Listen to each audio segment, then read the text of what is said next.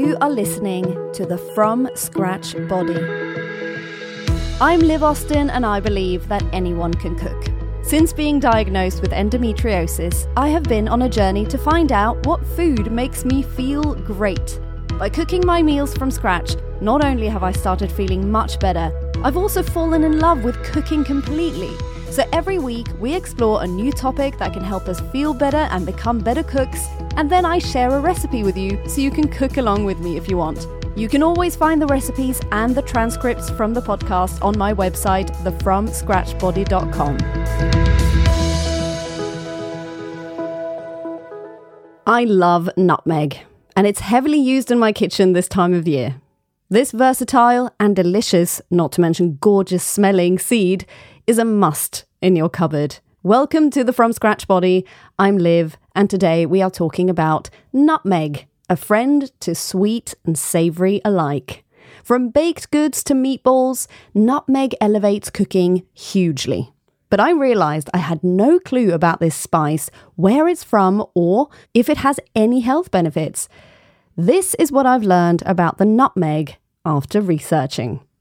Nutmeg is a seed from the evergreen tree Myristica fragrans, native to Indonesia.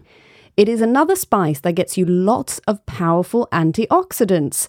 As you may already know, antioxidants are compounds that protect your cells from damage by free radicals, which cause oxidative stress and can start or progress chronic illness in your body.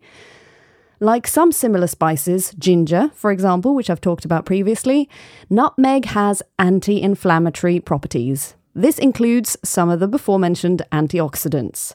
Again, great to help avoid and prevent chronic illness and pain in the body.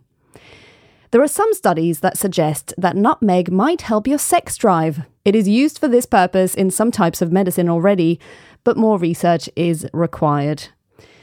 Nutmeg has antibacterial effects against harmful strains of bacteria. For example, it can inhibit the growth of E. coli bacteria. It's another food that might help boost your mood, and it looks like it might benefit both heart health and blood sugar levels. So, there you go, another fantastic spice that we love that you can safely sprinkle on your chai latte. You can mix it with your meatballs, your curry, or in a delicious pie, or maybe in some Scandi style meat cakes, which we are going to make in a minute. Stay with me.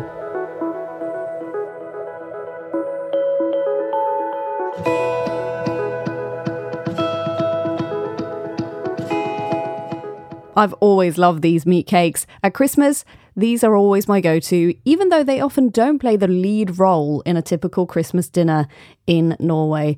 So get a taste for a Scandi Christmas with these lovely medisterkaker meat cakes.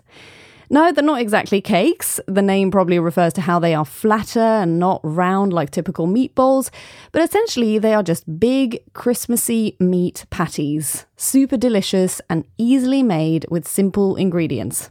Give it a try. Insanely tasty with simple boiled potatoes, sauerkraut, which is coming up next week, lingonberry or cranberry jam, and apple sauce.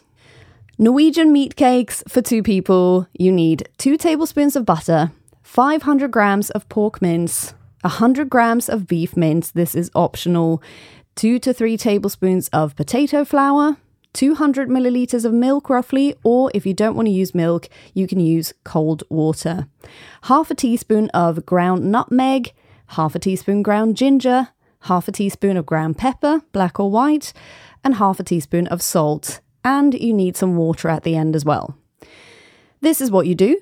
In a large bowl, mix the mince well together so it resembles a dough. You can use a food processor, but just be careful not to mix the mince too much, as it can quickly get too runny in a food processor or blender. I prefer to do this by hand, and I mean by hand. I know it's a bit messy, but get your clean hands in there. Add the potato flour and spices and mix well again. Then add your milk or water bit by bit. It might seem like a lot of liquid, but we want the mix for the cakes to be quite sloppy. I have tried to cut down on the liquid before because I thought it was too wet, and yeah, the cakes did come out a bit too dry. In a large and ideally quite deep frying pan, heat up the butter. I recommend adding some sliced onion to the pan first and let it cook with the meat cakes. They will essentially become caramelized and it's a perfect combo. With a spoon and your hand, just like when you make meatballs, you form quite large balls, larger than your average meatball, and place it in the pan. Pat it down to make it flatter, like a patty, with your spatula, and repeat with all the meat. This should get you around 10 to 12 meat cakes roughly. You can use a big glass with lukewarm water to dip the spoon in between making the cakes. This will help stop the mix sticking to your hand. Cook the meat cakes well on each side in the butter until they are golden brown either side. Then you add a bit of water, at least up to a centimetre high in the pan, and keep the heat on medium and let the cakes soak up some of the water. There you go juicy, delicious meat cakes.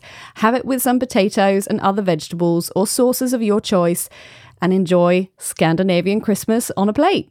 Do you think you're going to try making these? What will you do differently? Share on Instagram and tag the From Scratch Body and hashtag the From Scratch Body so I don't miss it. And I'll see you next week.